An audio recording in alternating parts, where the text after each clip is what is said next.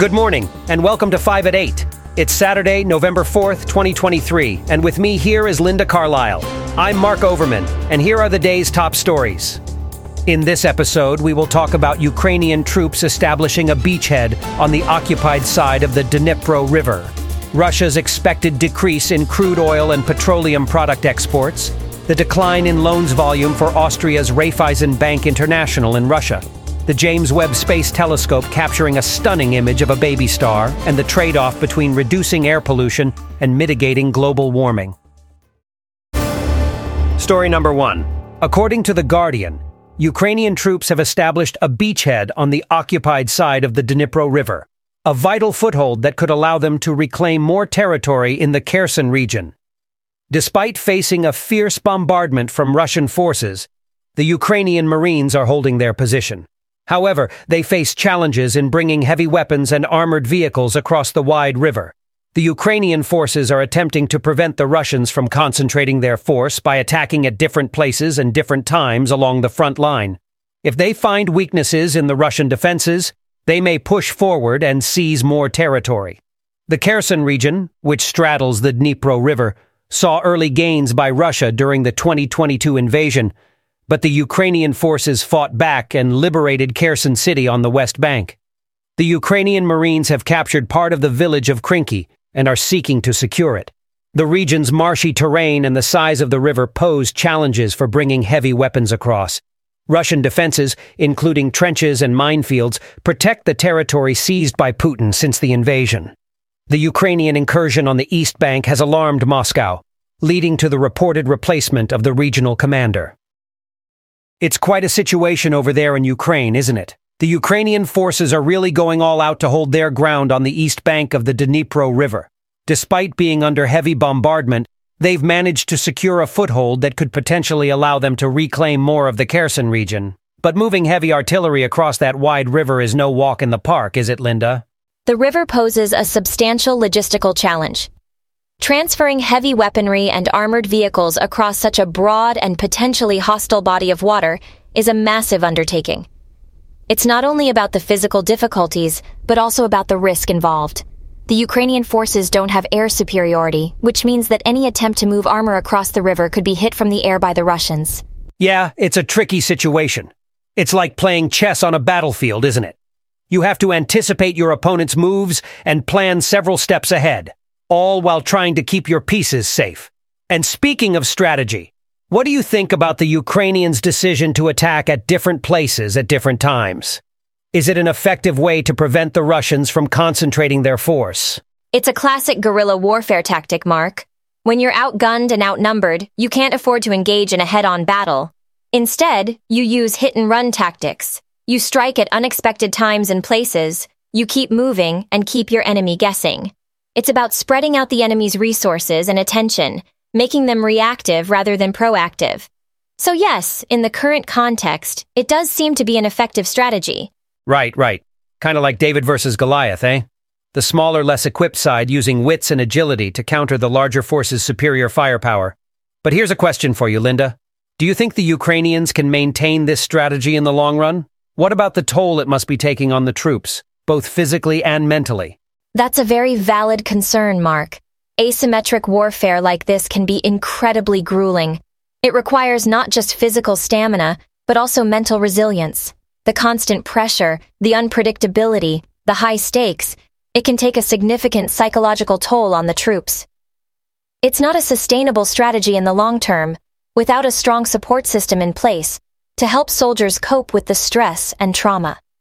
So yes, while the Ukrainians are managing to hold their ground for now, it's essential to consider what it's costing them and how they can continue to do so in the future.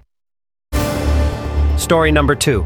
Russia's energy ministry expects the country's crude oil and petroleum product exports to decrease by over three hundred thousand barrels per day in November compared to the average levels in May-June, as reported by Reuters. The ministry also stated that Russia is actively participating in OPEC Plus's voluntary efforts to stabilize the energy market. Saudi Arabia and Russia have agreed to extend their voluntary oil supply cuts of one point three million barrels per day until the end of the year. Moscow's ability to reduce overall exports of crude oil and fuel has been facilitated by a ban on fuel exports implemented in September to address domestic shortages and high prices, as stated by Reuters. I find it intriguing, Linda, how Russia's decision to cut down on crude oil and petroleum exports is a classic example of energy diplomacy. It's not just about domestic shortages and rising prices, but also about their commitment to OPEC Plus to stabilize the global energy market. We've seen similar scenarios in the past, like the voluntary cuts by Saudi Arabia and Russia in twenty twenty. It's a delicate dance of balancing domestic needs with global energy market dynamics. Yeah, you're spot on, Linda. It's almost like a game of chess, where every move has an impact not just on your game, but on the entire chessboard. This decision by Russia, it's no exception. It's going to have ripple effects across the energy market. Indeed, these ripple effects are what make energy markets so complex. And let's not forget the environmental aspect.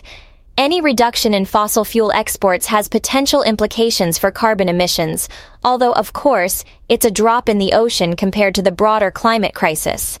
Oh, absolutely. As they say, every little bit helps. And speaking of the environmental aspect, it's interesting to see how this decision might spur further investment in renewable energy, because at the end of the day, we can't rely solely on fossil fuels, not if we want to leave a better planet for future generations. It's a reminder that the shift towards sustainable energy is not just environmentally responsible, but strategically sound. As countries adjust their fossil fuel exports, it underscores the importance of diversifying energy sources and investing in renewables.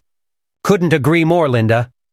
It's high time we saw such events not just as shifts in the energy market, but as opportunities to pivot towards a more sustainable future. After all, the future of energy is not just about prices and markets, it's about the planet we call home. Story number three.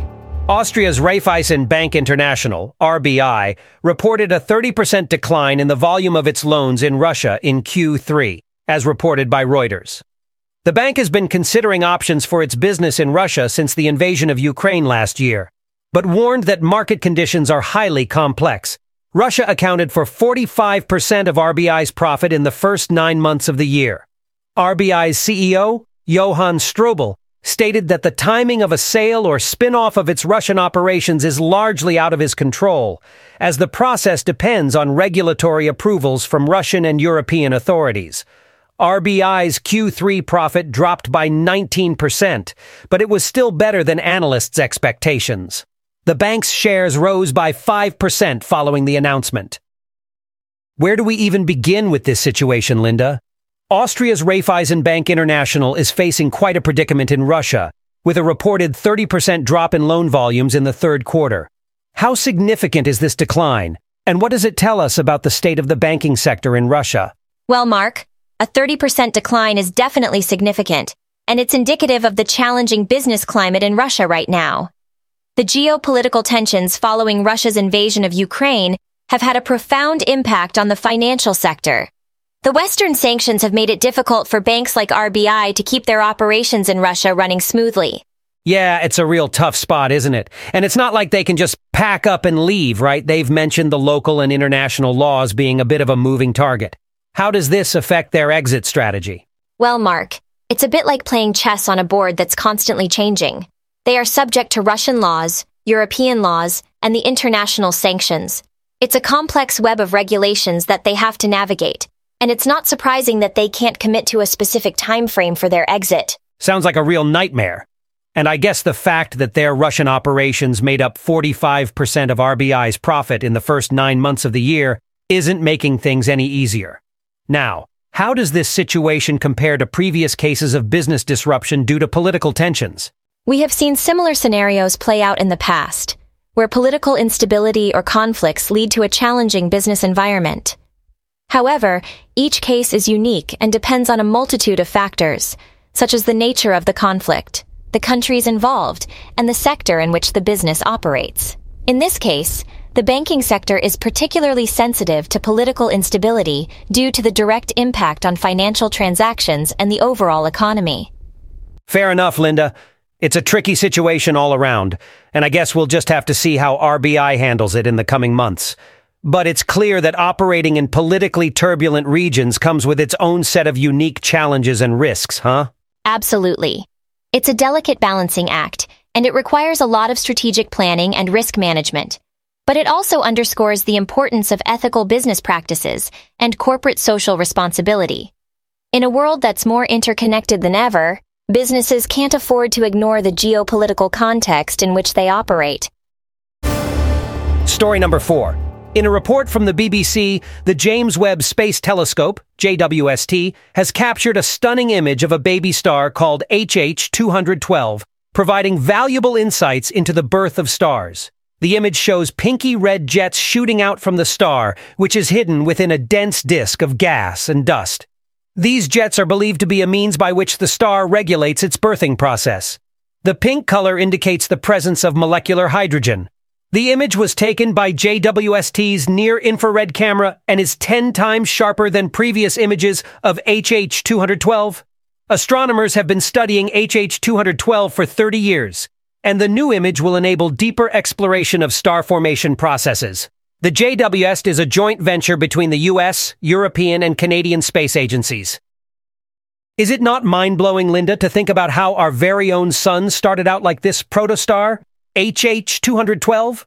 The James Webb Space Telescope has given us this glorious image showing the birth of a star, not more than fifty thousand years old, firing out these incredible jets of gas in opposite directions. It's like getting a glimpse into the past, and it's fascinating to think about how our sun might have looked at a similar stage. It's amazing how science and technology allow us to peek into the past in this way. It's indeed fascinating. The image of H H two twelve captured by J W S T tells us so much about the mechanics of star formation. The pinky red jets which we see are actually a result of the protostar trying to regulate its birthing process. It's like a natural balancing act happening in the cosmos, where the nascent star has to manage its rotation speed to prevent itself from flying apart. Exactly. And the way the star manages this is through these outflows of gas.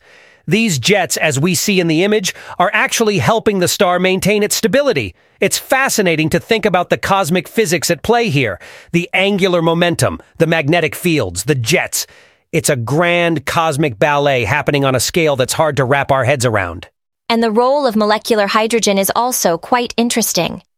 The pinky red glow we see in the jets is a result of shock waves moving through the outflows and energizing the molecular hydrogen, causing it to glow. It's a complex interplay of forces that contributes to the birth of a star. Absolutely. And what's even more amazing is that this discovery would not have been possible without the advancements in technology that led to the creation of the James Webb Space Telescope. This ten billion dollars machine is giving us a view of the universe that's ten times sharper than anything we've had before. It's opening up entirely new possibilities for our understanding of the cosmos. It's a testament to the power of scientific research and technological innovation. This discovery not only deepens our understanding of star formation, but also opens up new avenues for future research. It's a reminder of why investments in science are so crucial. Story number five.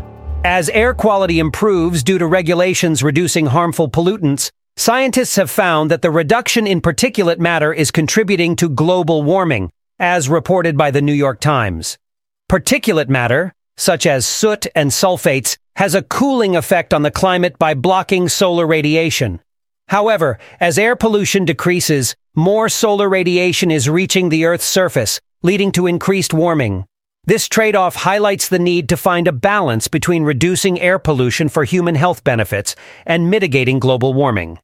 The reduction in particulate matter has been linked to lower levels of air pollution and higher global temperatures, according to the New York Times. To address this issue, it is crucial to reduce the burning of fossil fuels, which is a major source of particulate matter emissions. Has anyone else noticed a certain irony in the latest environmental research? It seems that our efforts to clean up the air could actually be accelerating global warming.